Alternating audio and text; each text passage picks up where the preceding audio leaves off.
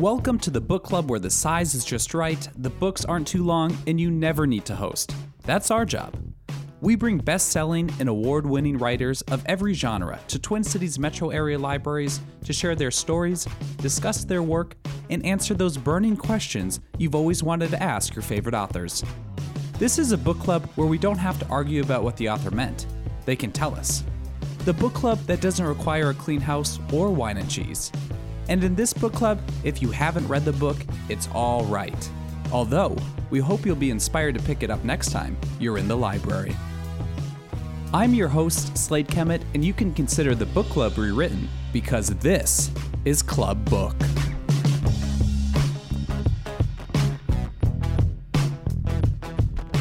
This podcast features Eli Saslow at Ramsey County Library, Roseville. Eli Saslow is a Pulitzer Prize winning journalist and a leading voice in the discourse around resurgent white nationalism and how to combat it. His first book length treatment of this subject, Rising Out of Hatred The Awakening of a Former White Nationalist, hit shelves in September. The book follows Saslow's relationship with Derek Black, a white supremacist from one of the movement's most high profile families.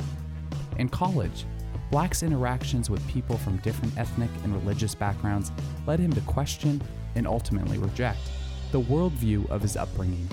Saslow first introduced Black story in 2016 in a seminal piece for the Washington Post. Saslow's previous works of note include 10 Letters, The Stories Americans Tell Their President in 2011, which profiles a sampling of poignant letters received and responded to by President Obama. Among other high journalism honors, Saslow earned a Pulitzer Prize in 2014 for a hard hitting Washington Post series on the rise in food stamp usage. He won the George Polk Award for National Reporting that same year.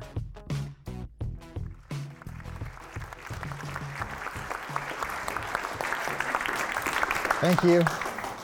It's, uh, it's great to be here. It's really great to be in a library. Uh, I wrote a lot of this book in a library near my house. Not all of those memories are positive. Uh, writing is not always fun, so little bit of PTSD, but I'll, I'll, I'll manage it. Um, it's also uh, sort of still feels a little bit surreal to me to be now going and talking about this book because this is a story that I, I did not think that I would ever be able to write. Um, in my in my job for the Post, uh, you know, I, I, sort of keep a list of stories that I would really like to do if they if they could possibly come through. If I could convince somebody to talk to me, and this was a story that that just lived on that list for almost two years as I continued to try to see if I could get access and win over the trust of the people to begin writing about it. Um,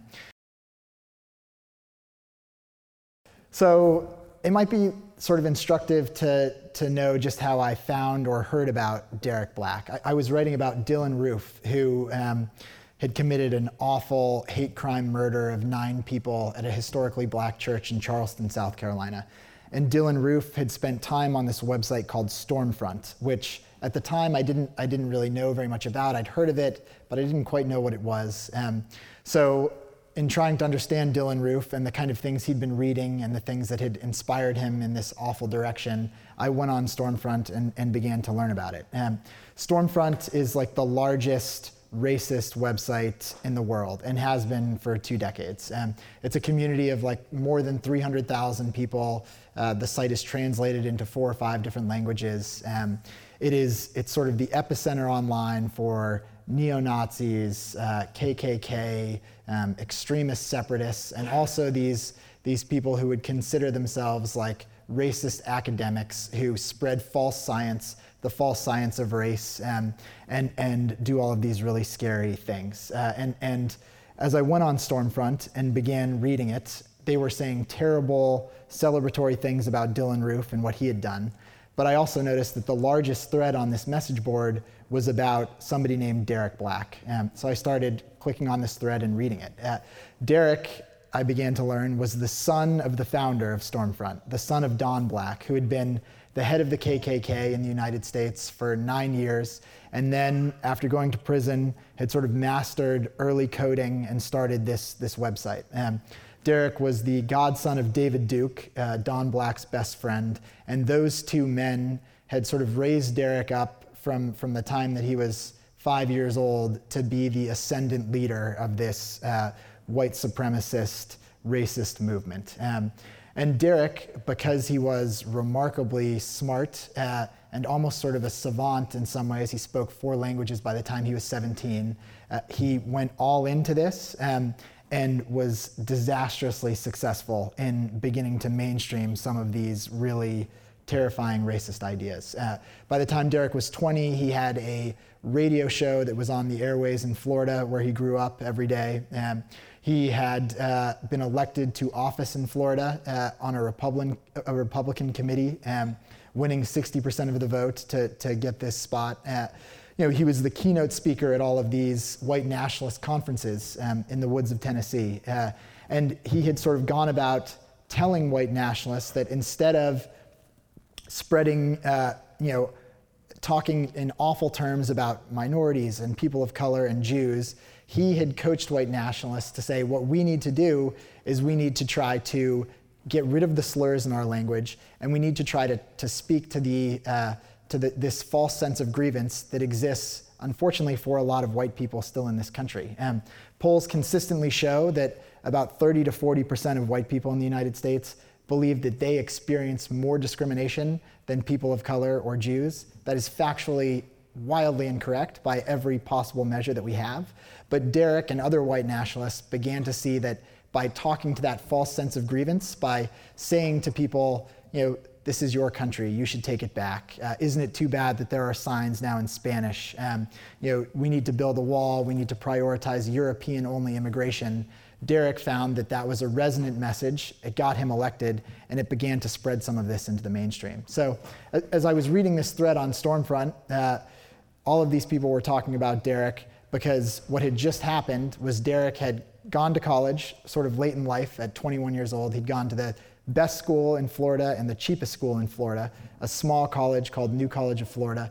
Derek had gone to this college and over two years had experienced a radical transformation. And to the knowledge of all these people on Stormfront, Derek had sent a very public letter to the Southern Poverty Law Center disavowing this ideology, saying that he had made horrific mistakes and caused tremendous damage. Um, and then Derek, in the public space, had disappeared. He'd changed his name, he'd moved across the country, and all of these people on Stormfront were trying to figure out where he was and what they would do if they would find him. Um, so at that point, I figured out pretty quickly that uh, I also wanted to try to find him, to try to understand what had happened during these two years to make him uh, not only reconsider all of these awful ideas, but also, you know, come to such a strong conclusion on the other side that he was willing to break with his, his family and everything that had existed in the first part of his life. And so that's sort of where this reporting began. I, I found Derek living under a different name uh, in, in a different part of the country. He was in Michigan. And the first time I reached out to him,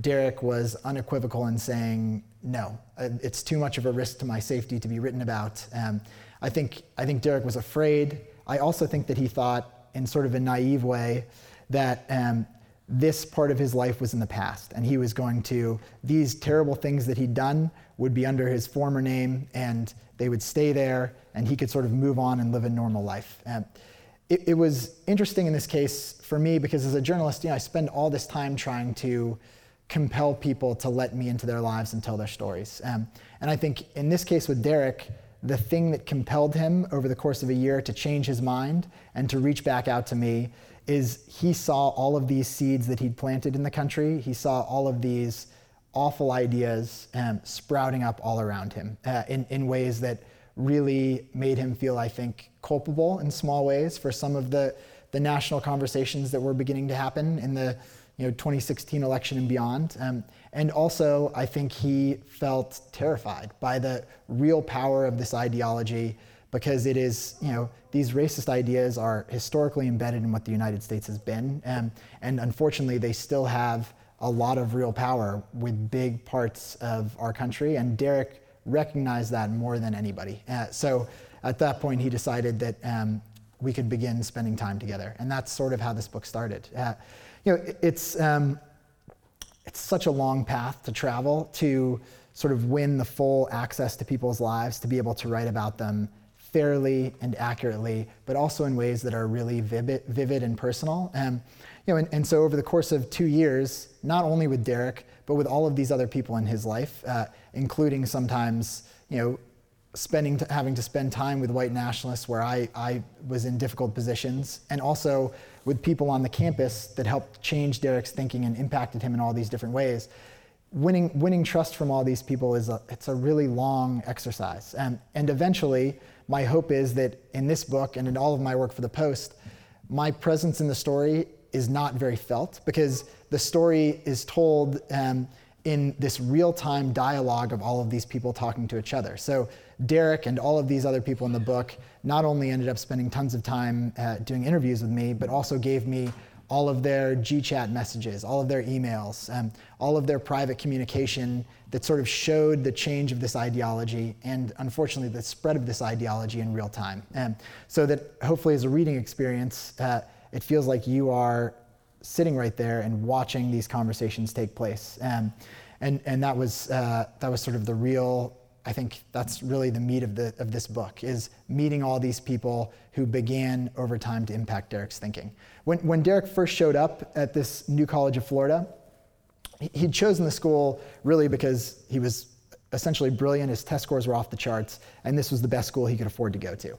New College is also a really quirky school. Um, you know, a lot of kids don't wear shoes. Uh, it's like a lot of kids who go there are homeschooled. Derek was homeschooled, and I think it sort of felt to him like a natural fit. Um, New College is also sort of politically the exact opposite of the white nationalist movement. It's a place where social justice is super highly valued. Um, the kids are incredibly socially conscious. Uh, you know, like mispronouncing somebody is a major aggression on this campus, much less running the, uh, the largest like racist website in the world. And so Derek figured out pretty quickly once he got there that if, he, if anybody knew who he was, um, he would be ostracized, his campus life would be over. So he made this decision for the first six months to be basically one of the country's most prominent white supremacists on the internet and to be an anonymous student at this college. Um, he would go out in the mornings while his classmates slept, and he would go to a quiet place on the, on the campus quad, and he would call into his radio show that was still on the air, and he and his father would rail together against the multicultural takeover, and then Derek would walk back to the dorms and sort of befriend whoever walked by and whoever was there. Um, and, and this went on for close to a full year until one of the students on this campus um, was doing a, a, paper for class about the biggest extremists in the country and was on the Southern Poverty Law Center website and began looking at these photo profiles of, of what were considered the most dangerous people in the country and then suddenly saw a picture of a kid who sat next to him in math class. Um, and uh, as you can imagine, at that point, the school essentially exploded. Um, it, it, was the biggest thing that had ever happened at this college. It was uh, a hugely divisive issue for all of these students on campus in terms of what should they do. And suddenly they knew they had they had one of the you know the rising star of a racist movement in their midst, and they had to figure out how to deal with that and, and how possibly could they impact his thinking or whether they should just just bar him out and try to get him kicked out of school. And a lot of these conversations at New College happened on a place called the Student Forum, which was like a, an online message board where students would argue about this constantly in real time. Um, so I'm going to read a few passages from the book, uh, and this first one is, is shortly after uh, Derek is exposed on the forum, and some of these students are beginning to figure out what they should do about it. This is from the book, but the print in the book is too small for me. I'm sure it'll be perfect for all of you. Uh, but, uh, but I had to print it out. Yeah, I know, I need glasses. Um, amidst, the chorus of stu- amidst the chorus of the student forum, one voice began to rise above the rest, equal parts indignant and insistent.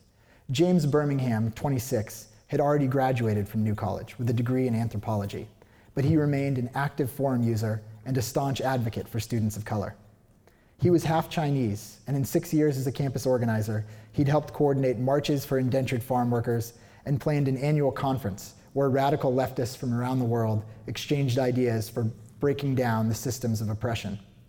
One of those oppressive systems was white supremacy, which James had devoted himself to fighting ever since he was a 16 year old heavy metal fan and skinheads in the mosh pit began calling him a chink.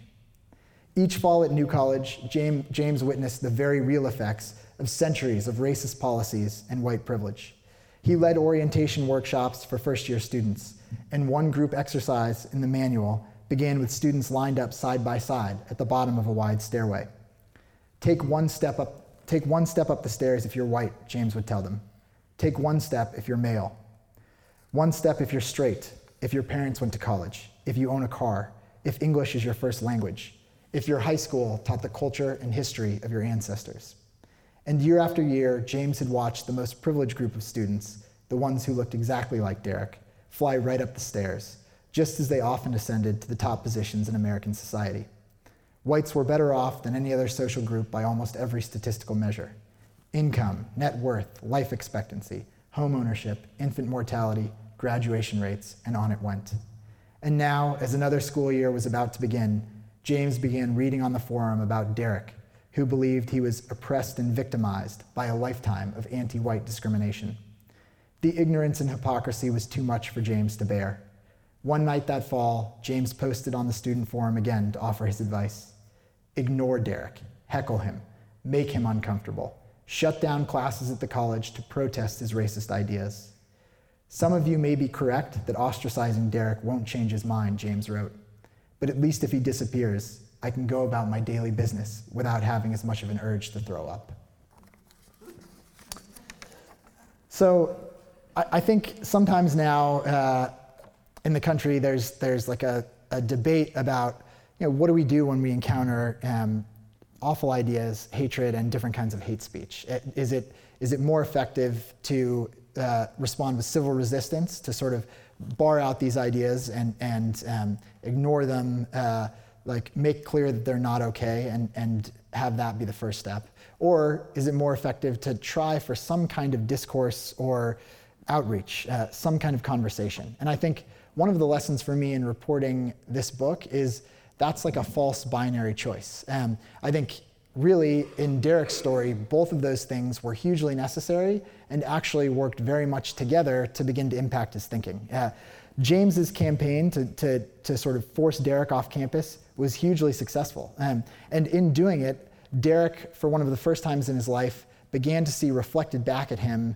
just how awful his views were, uh, just, just how not acceptable they all were, and also how hurtful they were to his classmates. It also meant that Derek had no friends and was like cast out from the school, moved off campus. And so when some students did begin reaching out to him, their effects on him were multiplied by the fact that nobody else was spending time with Derek. And so the first students to do that were two Jewish students who had been in one of Derek's classes during his first months on campus when nobody knew who he was. Uh, these students, their names are Matthew and Moshe, um, you know, and, and, they're a really big part of this, of this book. Uh, Matthew and Moshe made a really, to me, interesting and sort of uh, courageous decision that what they were going to do was um, rather than try to build a case against Derek's ideas and argue with him about them, they decided they were going to try to build a relationship with him, uh, hoping that that relationship in and of itself might help Derek begin to see past the prejudices uh, to the people and begin to see the humanity of people that had often been the victims of his terrible ideas. Um, in, the, in the atrocious paradigm of white nationalist thinking, Jews are sort of enemy number one. White nationalists believe that Jews have propagated a, a scheme of multiculturalism to try to destabilize the white race white nationalists do not see Jews as white. Um, and Derek had written things on Stormfront when he was a kid, like uh, all Jews must go, Jews worm their way into control over society. Uh, you know, this is the moment where all Jews must leave. And Matthew and Moshe had gone back through Stormfront, had printed all these quotes out to remind them of the full horror of these ideas, and had put these quotes in their dorm room. And yet, somehow, they found it within themselves to call Derek and invite him over on a Friday night to their apartment because Derek had no other invitations and because he knew these kids from his first months on campus. He said yes. Um, and then week after week after week, Derek began coming to these extremely unlikely Shabbat dinners uh, where it would be sometimes a half dozen students from campus, sometimes more, a really diverse group, uh, and they wouldn't talk about white nationalism. Matthew and Moshe's hope was they wanted Derek to keep coming back. And they thought that if they started to uh, press him on these things that he thought, he would, he would slip away. Uh, and, and you know, so they made this really tactical choice not to talk to him about it. Um, one of their roommates uh, was a woman named Allison Gornik, and she thought that this was a terrible idea at first. I mean, she stayed in her room. She, she sort of protested what they were doing by refusing to see or be seen by Derek. Uh, but over the weeks, Derek kept coming over, and he was interpersonally kind. He was bringing kosher wine to these Shabbat dinners. And she started to get really confused and really curious. Something, it felt to her like something here doesn't fit. Like, how can somebody be saying these terrible things and yet also be making a really diverse group of friends on this campus? Um, and, and Allison just wanted to figure him out. She's, a, she's now a PhD psychologist. Uh, she's, um, she's really intuitive about people and great at building relationships. And so she decided that what she was going to do was she was going to, almost like a puzzle, try to understand Derek's ideas, try to understand where they were coming from and why he believed them. And then she was going to armor herself with the facts to fight him on all of these ideas. Um, at one point, in order to understand white nationalism better, uh, that's sort of uh, what I think is a dramatic part, part in the book, Allison makes this crazy or, or heroic uh, decision to go undercover with Derek into the woods of Tennessee to attend one of these white nationalist conferences. Um, and this is a brief passage in the book from, from that stretch. Allison wrote a fake name on her name tag and slid into a seat next to Derek, keeping her head down and smiling politely, trying not to think about the neo Nazis and skinheads seated all around her in the woods of Tennessee. She'd promised Derek she wouldn't have a panic attack or cause a scene with his family.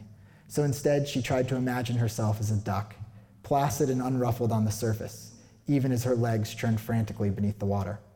She took notes as she listened to all seven speeches, writing down topics she planned to debate with Derek later.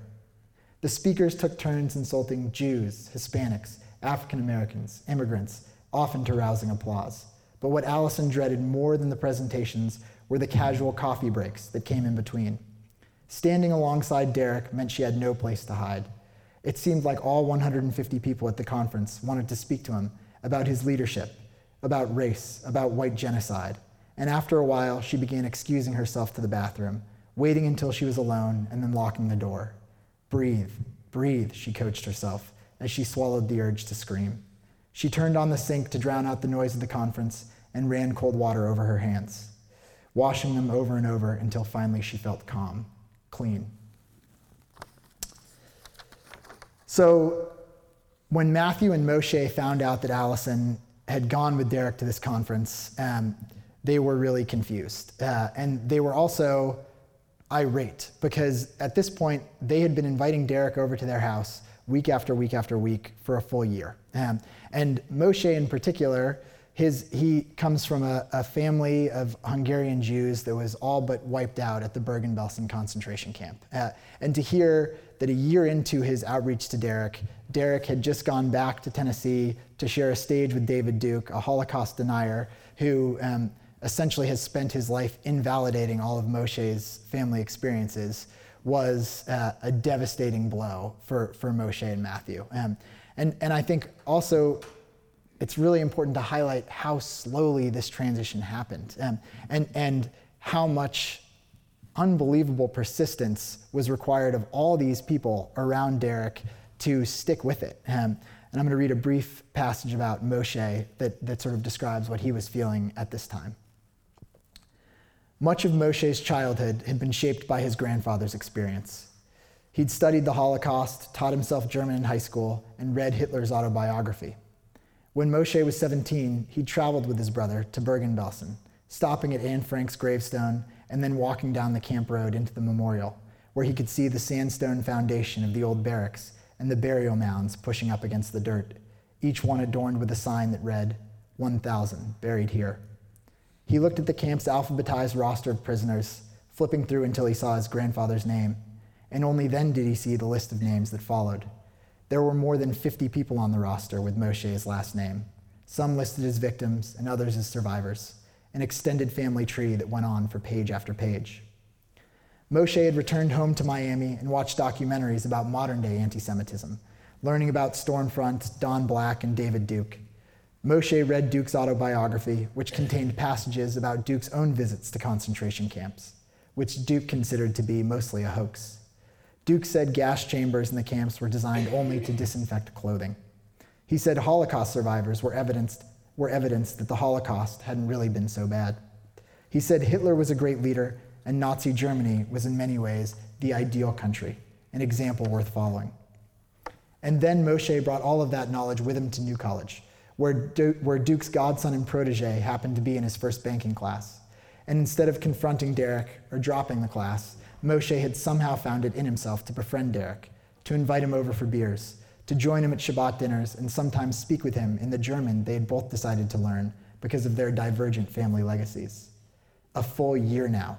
That was how long they'd been sitting together at the table on Friday nights. That was how long Moshe had been buying Derek salmon, pouring his kosher wine, hoping for some kind of transformation, believing again and again in the essential goodness of humanity.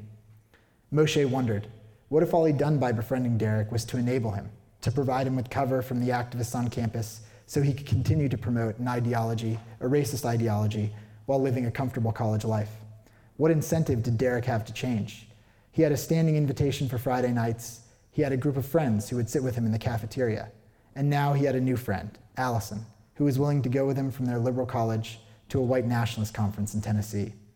Maybe she was on her way to becoming a white nationalist too, Moshe thought. Maybe all this time it was actually Derek who had been doing the persuading.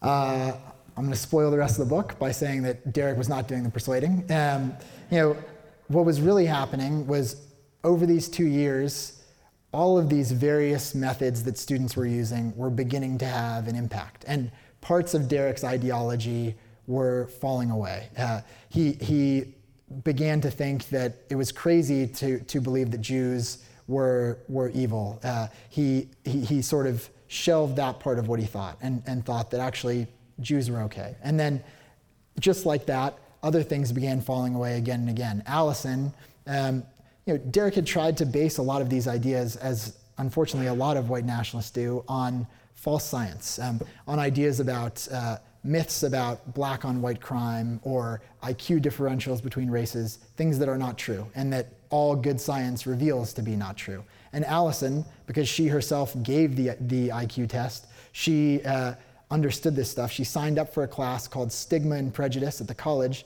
and began bombarding Derek with all of these studies that showed actually the very real effects of discrimination on people of color in the country. And convincing Derek again and again that his ideas were um, not just wrong, but disastrously hurtful and harmful. Um, until finally, by the time Derek was about to graduate from this college, the only thing that was left holding him to this ideology was the fact that it was the foundational piece of his family life and his identity. Um, and he knew that if he disavowed it, he would be essentially stabbing his family and in all likelihood would never speak with them again. Um, so you know, I think in a book that, that really uh, contains a lot of real courage, um, the last courageous act, and I do think it was courageous, belonged to Derek, mostly because he decided not just to disavow this ideology once, but decided that he needed again and again and again to commit himself to trying to do everything he possibly can to undo the harm that he caused, um,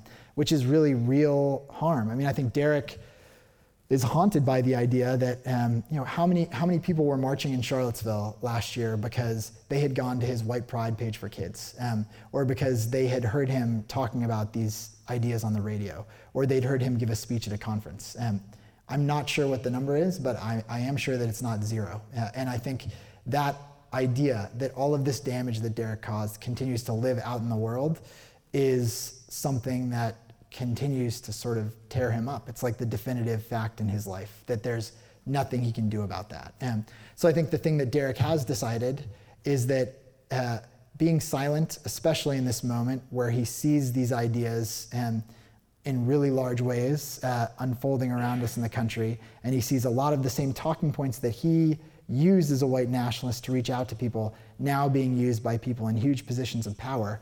Derek I think, has come to believe that being silent is the same as being complicit. Uh, and the only thing that he can do is devote himself, not because it's heroic, but because it's the basic, decent thing to do, he has decided he needs to devote himself to pushing just as hard now or harder against this ideology, which means also against his family, which remains at the forefront of this, um, and, and putting more effort into fighting back against it than he ever did into, into pushing for it.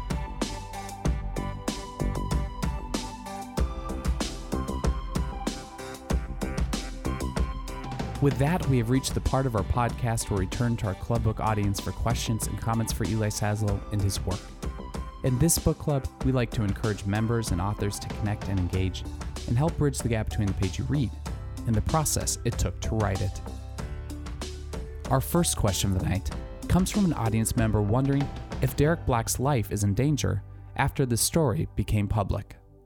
I, I think he's definitely taking a real uh, risk. Uh, you know, I, I've I've tried to avoid since the book. The book has only been out a week, but I know that it's um, it's sort of has overtaken Stormfront, the, this really awful message board. Uh, and you know, I know because other people have sent me clips from David Duke's radio show or from Stormfront that um, you know they're, they're they're saying terrible things about uh, about Derek, uh, about other people in the book, um, about me. I mean, I think the real the real risk here was taken by uh, all of these people whose stories are, are in the book, especially in many cases, people of color and Jews who are already the victims of these prejudices, who now are you know, investing themselves in this story by putting their names in there and, and saying honestly what has happened. Um, so, you know, I, I worry for them about that. I also think that it was important to them that they they wanted to be fully in the story. And and you know they wanted their perspectives to be fully in the story which meant that they wanted it to be open and honest and transparent and to be named. And so many people in the book have taken some precautions in terms of just locking down email security differently because a lot of the harassment that happens on these dark corners of the internet is internet harassment breaking into email uh, you know draining bank accounts things like that. And but uh, you know, Derek and I went on. Uh, we went on. We did some TV together last week. We went on the Daily Show, and and the Daily Show made. They said they they'd gotten a threat and they wanted to have extra security there. And so I, I think like there is some real some real danger. This audience member asks if most white supremacists become racist due to a lack of intelligence. One of the surprises to me in reporting this book was realizing it's some. I think we sometimes comfort ourselves, or I sometimes comfort myself by thinking that people who have these really just uh, basic racist ideas have them because they're not smart, or, or because they're, they're not thinking about things in, in critical ways. Um, what's much scarier is that actually many of the people in this movement are, are really smart uh, and have come to these conclusions in, in sideways ways and have used their intelligence to push those conclusions out into the world. I mean, you know, David Duke has a PhD and graduated from LSU. Don Black was like the top student in his class at the University of Alabama. And there's some of these people are smart in, in many ways and use that use those smarts for disastrous purposes. I think like for for Derek, the fact that he was so intelligent and also the fact that Derek, even when he was a white nationalist, he had tried so hard to base this ideology not on like a basic sense of, of hatred for other people, but on facts. So he had really invested himself in like this idea of, of medieval history as this dominant time for white Europeans where they, you know, they, they were conquering for the white race. And in fact, and he became he decided to become a medievalist for that reason. In fact, once he started to study history and began to learn more about that period of time, he realized that actually uh, Islamic culture was far ahead of European culture at that moment, and, and also that these you know, Europeans had never identified as white, and that concept was really nebulous and didn't really exist until you know, the 1600s here in English. Um, so I think Derek was smart enough to figure out the ways he was wrong, and then you know, also brave enough to acknowledge it, um, and then to do something about it. I, I think you know, for many people, that's, um, that's a hard road to travel because we're all really dismissive initially, I think, of ideas that don't uh, conform with our own. Like it's, um, that's not just a problem for white nationalists. We're, I think the country's increasingly polarized. We all exist in our, in our bubbles that confirm a lot of our ideas. Um, so I think the people who were able to present this information to Derek in a way that he could accept it and understand it built relationships with him that were also relationships that existed outside of just debates. You know, they were, you know, he came to trust some of these people. So with Allison, once he trusted her, once he cared about her, uh, he clicked on her emails and opened them and read them. Whereas earlier in his life, Derek had gotten tons of hate mail from his white pride kids page and just deleted it. Didn't even didn't even want to read it. And so I think the relationships were a foundational piece to presenting this information to him in a way that he even was willing to hear it. This question is about Derek Black's mother and their relationship. Making this story even weirder and uh, the like horrible world of white nationalism even weirder. Uh, so, so Derek's mother, her name's Chloe. She was married first to David Duke. Um, they met at LSU, uh, and they had two daughters together. They were married for six years, I think, something like that. And, and then she divorced David Duke, uh, and then a few years later married his best friend Don Black, who uh, who had taken over the Klan from David Duke.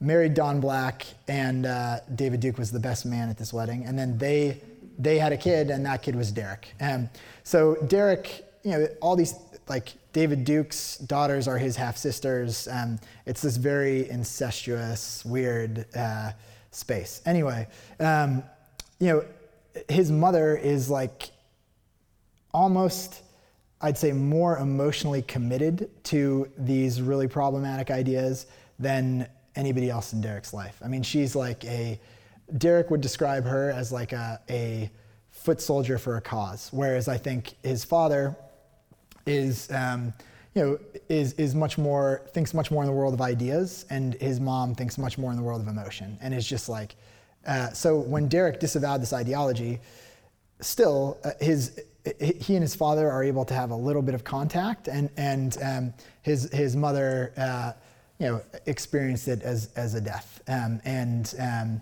and reacted with like extreme vitriol. Uh, and, and reading many of the emails that she sent to him, uh, you know, I, I can't even imagine how painful it was for for for him. Um, but but she, uh, yeah, I, I, think she's she's unbelievably committed um, and uh, and also just really passionate about it in scary ways. This audience member asks if some of this racism is rooted in the difficulty of achieving the American dream and seeing immigrants and other races as people getting in the way of that in some ways, like reporting this book also was a lesson to me in realizing that the biggest problem, or one of the biggest problems facing our country, is not it's not Don Black or David Duke or like the far fringe uh, extremists. It's the fact that many of their ideas, because of what you're talking about, um, are really resonant, unfortunately, with pretty large parts of the country. And so, you know, Derek and his father when they were going around to recruit people into their movement, they, they always said they were looking for people who started a sentence by saying, I'm not racist, but. Um, and then, you know, that was basically like the entree to these people probably agree with us. Uh, and so they would go to, you know, they would, they would have all these tactics like going into, uh, they would record these country music CDs in a studio that were more explicitly uh, white pride. And then they would go to like an Alan Jackson concert that was attended almost only by white people in the Deep South, and they would hand out these CDs to people in the crowd, and like sort of you know pushing pushing people who they thought were likely to share a lot of their thoughts uh, further further towards being more explicitly white nationalist. And and the problem right now is um, messages that are more explicitly racist, at least in my in my view, um, are are are pretty common on a on a national scale. And and you know, a lot of those ideas, I think, enable people who have some of these um, problematic beliefs to be more vocal about them and to also go go harder into that space. Um, white nationalists have always believed that like the great opportunity for them is you know America because of its really problematic history uh, set up as a country to privilege white people. They have always believed that eventually America will go back to that, um, and eventually when when white people begin to identify more as a minority in the country, they will bind together, and because they've been privileged and have the vast share of power and wealth, they will do something drastic to take the country back. Um, unfortunately, in like election data, it bears out that that's happening. The last four presidential elections, we vote more along racial lines than we ever have before each time. Um, and I think that's what white nationalists consider the most encouraging sign for uh, the destabilization that they root for. Our next question is what Saslow's most uncomfortable or fearful moment was when writing this book.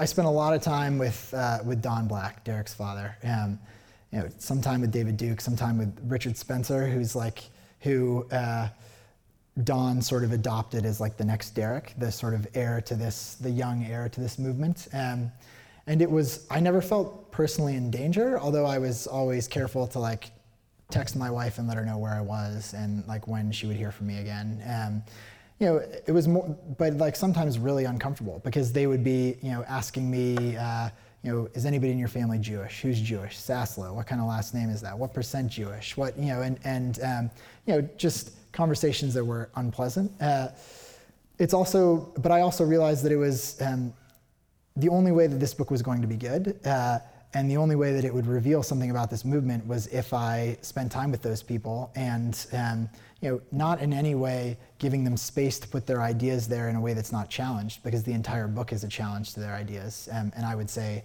like an invalidation of their ideas. Um, but to understand the strategies and the tactics that they've used, um, so that all of us can know more about how to push back against them and, and what the real danger is. Um, and also, I think Derek and Don's relationship. Uh, is really central to the book because Don, while he believes disastrous things and has caused huge amounts of damage in the world, also is a father who like loved his kid more than anything else on the planet, um, and who was so proud of him. Uh, and and for both Don and Derek, that was a relationship that was the primary relationship in their lives. Um, and I think, you know, unless a reader understands that and understands how much they really do care about each other and how real the relationship is, it's difficult for people to understand why it was so hard for Derek to eventually stab him in the heart, basically. And you know, and so uh, I knew that I needed to write about Don not not as like an archetype of evil, which which frankly is also it's not only less interesting, it's just less true. Like it's um,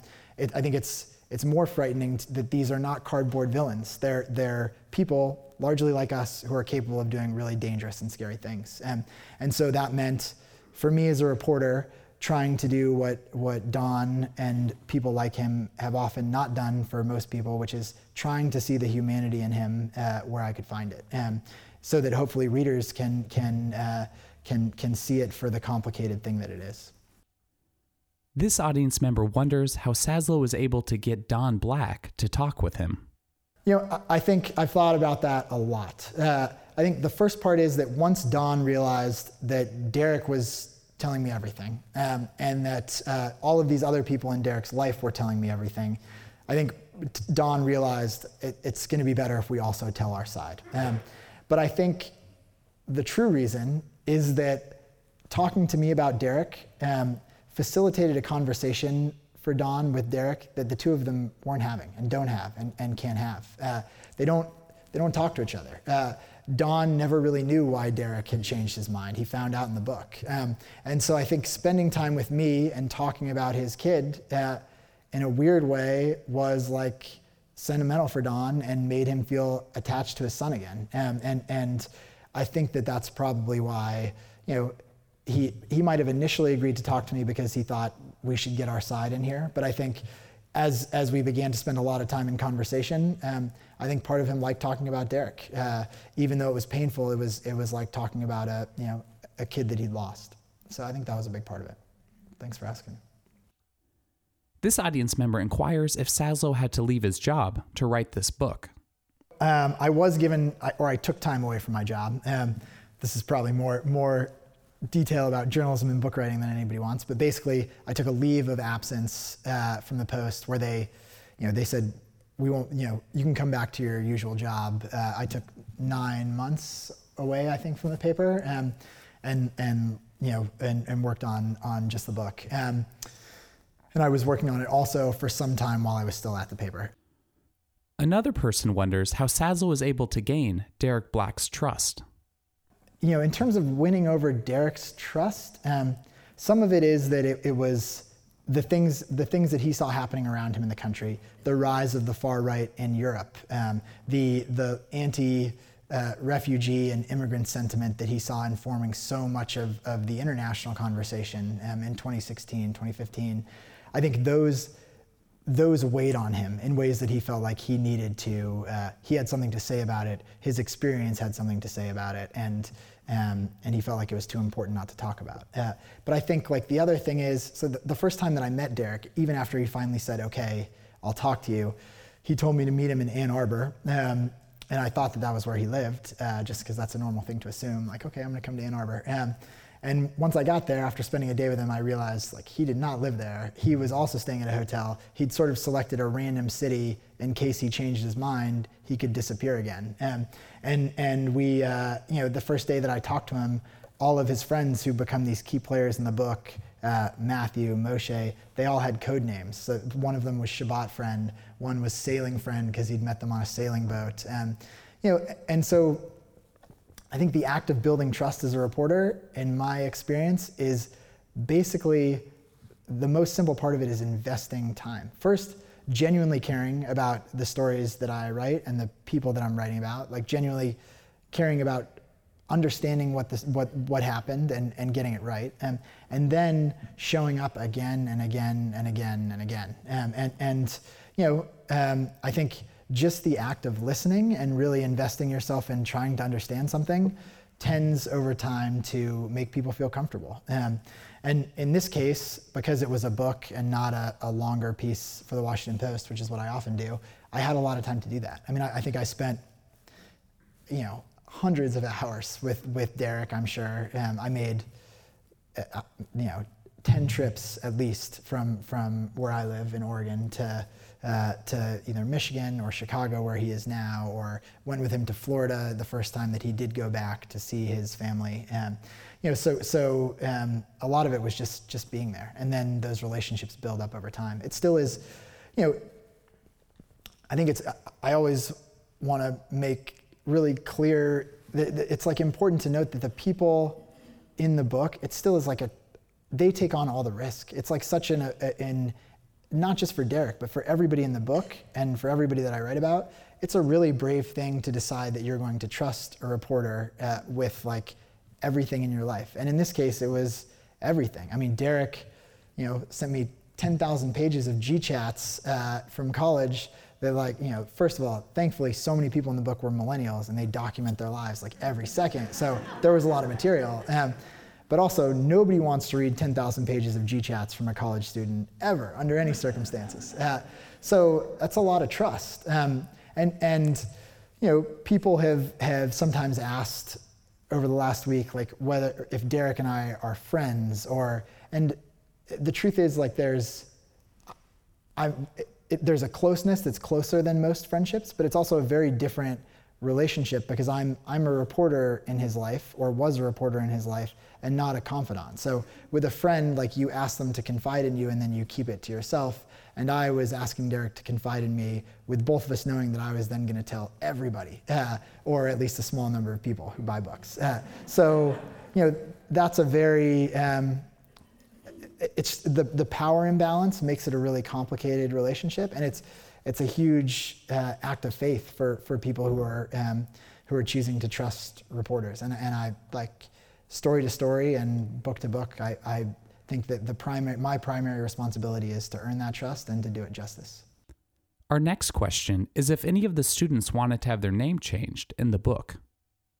None of them. Uh, there's one student. So there was there was another uh, student, a, uh, a woman on campus who was a victim of, of Derek's prejudices, who, in like a, Derek didn't know that she was Jewish uh, and started dating her before anybody knew that he was a white nationalist, then realized she was Jewish. Um, and uh, predictably, that went really badly. And she, she decided that she wanted to go by her middle name in the book. Uh, everybody else in the book wanted to be who they were. I think that they, um, you know, because of course, being in a story like this comes with real risks, but it also, I think they're proud of the fact that they did something important and, and, and, uh, and they, they deserve that. So, um, yeah, the other thing is those three people are all still really close to Derek. I mean, he and Allison, that relationship, also going to be spoiling a little bit of the book, but that relationship as like first got super intense through these debates they were having, and then as Derek's ideas began to change, that sort of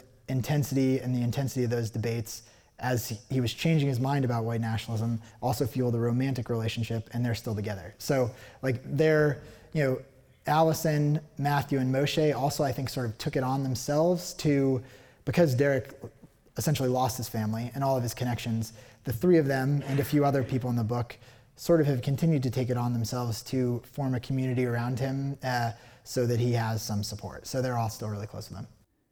An audience member here wonders how writing this book has changed Saslow's worldview. It's, it's changed in ways that are sort of divergent. I mean, Derek's, I think I, I, this story has taught me to sort of believe in the power and possibility of personal transformation in ways that I don't think I did before. It's like if, um, if somebody who is raised to be the future heir to this movement can uh, end up so far on the other side as like a, a rising in prominence anti-racist activist, um, that gives me hope that smaller transformations, which are really the things that are more necessary for a lot of people in the country who have these problematic ideas, I, I think they're possible. Um, so that part makes me hopeful and also has made me decide to invest myself in having those conversations with some people in my life that I wouldn't have had them with before. Like, you know, people that uh, would be at the table with me at Thanksgiving, and I would say, I'm not going to talk about that. I know they're not going to change their mind. Um, and now I feel like I will take it on myself to, to try to at least uh, lean into having conversations about some of that stuff. On the other hand, um, I don't think I knew before I began reporting this book how connected white nationalist ideas are to a lot of our national moment, um, and how so much of this rhetoric that has been slowly, like, sort of, um, you know, white nationalists have spent now decades trying to sort of sanitize this ideology from its history of bloodshed and violence. Um, even though that's still at the root of all of it. Uh, and they've been successful enough that many of their ideas are now things that I see, you know, many politicians and many other people tweeting about on, on Twitter. And, and, and they're presented in the exact same ways that white nationalists would present them when they were recruiting. So uh, that has made me scared for um, some of the things that are, that are happening in terms of uh, race and, and discrimination in the country. This question is if Saslow's book is going to be adapted into a film. I think that that is a possibility. There are also a lot of ways that I think it could go really wrong. Um, in that you know, uh, so, so because I write these longer pieces, sometimes they, in Hollywood, it's called they option something, like they buy the rights to make it into something. Um, my limited, in my limited experience, and also just as a viewer, like all of us, uh, things tend to get like simplified and turned into sort of um, simple polemics that are like a, a, redemptive story about like a you know a child from a, a racist home. Um, and I think Derek and some of the other people in the book are really I think what makes the story powerful is the nuance, uh, and I think I worry about something being done that would lose the nuance. Uh, there are options for, um, there are possibilities of things that that I that I think might capture the nuance, but I think all of us will have to be very sure that that will happen before we would we would want to do it. Just because I think if the story gets oversimplified, um, it, it won't do any good. And and basically, I wanted to do good. The other thing is like just in writing style I hope that uh, for anybody who's read the book so far, or for anybody who reads the book, like I'm, I also am not writing polemic, and and the book I think is like it's packed with suspense. Uh, there are people going undercover to like white nationalist conferences. There's you know there are parts of it that feel like a, a developing um, love story. There's like it's I think it it moves really quickly, and also the style that I try to write is um, you know I'm not it's not packed with like really dense there are, of course, parts where like the academics around him are changing what he's thinking that lean into that, but um, mostly it's a story about people where, where as a reader, you're watching them talk to each other and going through these tense moments. Um, you know, it's all told through scene and dialogue, like a movie would be. So I hope I hope that that will help as well. It's it's not uh, the book is not dense and academic. I, I hope. this question asker wonders what happened after Derek Black left behind his racist ideology. I think there was a moment, um, you know, for Derek when when he broke away from this ideology.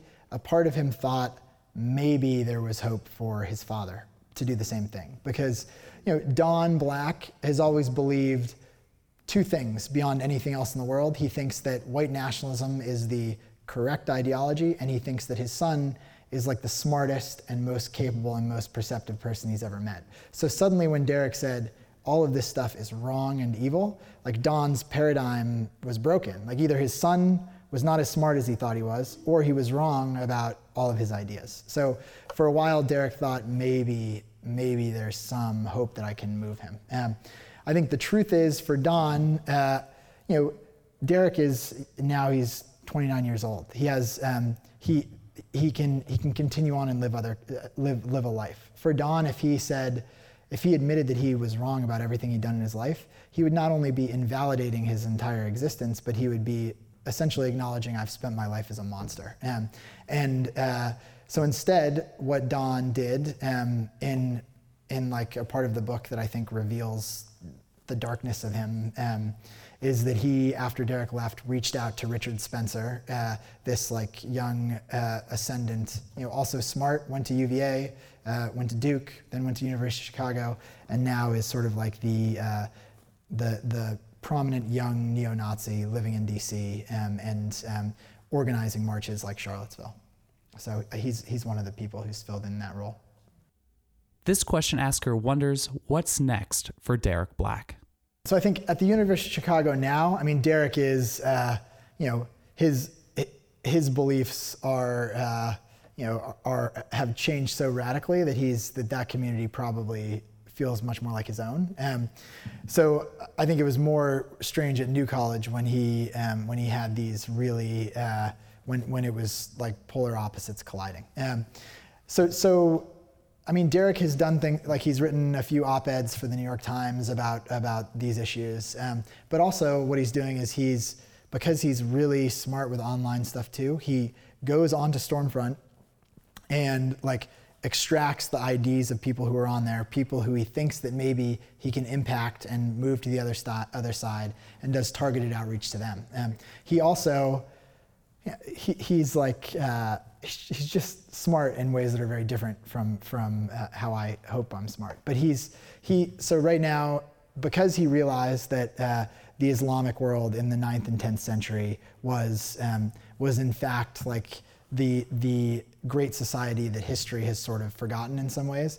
Derek so he's he's in the last year of his of his PhD program and as like a in his career he has switched to now he's learned Arabic and he's studying the Islamic Middle Ages um, and trying to bring more attention academically to that. He also this summer uh, was like a expert consultant for Facebook, trying to help them deal with issues of extremism and polarization online. Um, so he's got his hands in a, in a bunch of different stuff. The last question of the night comes from an audience member wondering about Derek Black's reaction to the book up front, I mean, Derek, I think Derek understood. I was very clear about the fact that the value of this book was that it needed to be journalistic and factual, which meant that I was going to be reporting not just on Derek, but it was going to be a story that was coming from all of these other perspectives. The students of color on campus who were the victims of these ideas, um, the, the people who had, had impacted him, that I was going to be not just talking to Derek about his life, but sort of exploring this entire universe as a journalist. Um, and so that meant that it couldn't be a book that I was doing with Derek, uh, because also that would mean that, um, that instead of being loyal to the facts and to the story, I would suddenly be loyal to him and his perspective of it, uh, which turns it into a problematic, a, a problematic book. Um, and Derek, I think, really quickly got that. I mean, he's, um, he, he does his own like narrative writing about history in his program, and, and understood that the primary loyalty needed to be to the story and to the facts. And it's also true though that when I when I'm like printing stuff that's so intimate and close to the bone about somebody's life, and this is true every time, not just in this case, I feel like it's not um, after somebody's given me that much trust and that much access, it's not fair for them to only be seeing it at the same time that everybody else can read it. And so I took a trip uh, when I was done with the book when it was um, sort of early on in the production, you know, in, in, where they were beginning to like put it into book form, where I went to Michigan, where Allison lives, and Derek was there with her, uh, and I basically I felt like if I gave them the book, it would almost empower them to feel like they could edit it or be editors of their own story, which also didn't feel ethically sound to me. So instead, I essentially sat across from them on a couch and read them the book. Uh, so they heard it a long time ago. Um, but you know, I think I think now, uh, fortunately, I'm sure Derek. I'm sure there are things in the book that he's embarrassed about. I, I'm sure that many parts of the book are hard for him because for much of the book, he is still a white nationalist saying horrible things. And Derek, I'm sure seeing his old talking points printed out on the page when he was, you know, saying awful things um, is really hard for him. I'm, I'm, sure it is. I know it is. Um, but uh, I think, you know, he feels like um, up until up until this book, honestly, Derek's life was still really fractured. For a long time, nobody at the University of Chicago, nobody in his current life knew that he'd one, once been the leader of this movement. Nobody in his old life knew who he was or where he was. And I think uh, what Derek has told me is that like he feels like this this this book also gives his life cohesion. Like he owns his whole story now in a way that he didn't before, and and uh, he knows who he was and he knows who he is, and it's like the book is like a bridge between those two things. Um, so uh, that was a really nice thing for him to say. Made me feel feel good about about what the book is. I, I think a lot of what he wants to do is um, motivated by the fact that he feels real guilt and deserved guilt about some of the damage that he's caused. Um, I also sort of hope for him that at some point, like you're not living your life totally in the shadow of your first 22 years after being indoctrinated with ideas that you then invested yourself in and spread. Um, and so, uh, you know, I think I'm glad that he's motivated to like counteract the damage. Um, I also hope that at some point he's doing it for reasons that are not just uh, just feeling like self-loathing about about who he who he was. Thank you so much, you guys. Really appreciate it. Thank you for coming. That wraps up our Ramsey County Library Roseville event with Eli Saslow. Make sure to catch our next Club Book event with Curt Brown at Anoka County Library, Northtown. Curt Brown is a newspaper byline known to many through a popular and long running Sunday history series in the Star Tribune. Brown's latest and highest profile release, Minnesota 1918, chronicles a particularly trying but pivotal year in our state's history. Visit us online at clubbook.org for details on past and present seasons, sign up for our e newsletter, check out our calendar, and so much more. We also have photos of previous discussions from this season and past seasons on our Clubbook Facebook page. If you're on Twitter, find us using the handle ClubBookMN. And if you enjoy these free Clubbook events and podcasts, remember to share them with your friends. They just may too. Thanks again to all those who make Club Book possible, including Melsa, Library Strategies, and Minnesota's Arts and Cultural Heritage Fund. Our sponsors include Minnesota Public Radio, MinnPost, and Common Good Books, where you can purchase all the books featured in Club Book. Finally, a very special thank you to all the libraries hosting events this season. That's it for Club Book, the coolest club in town. We'll see you at the library.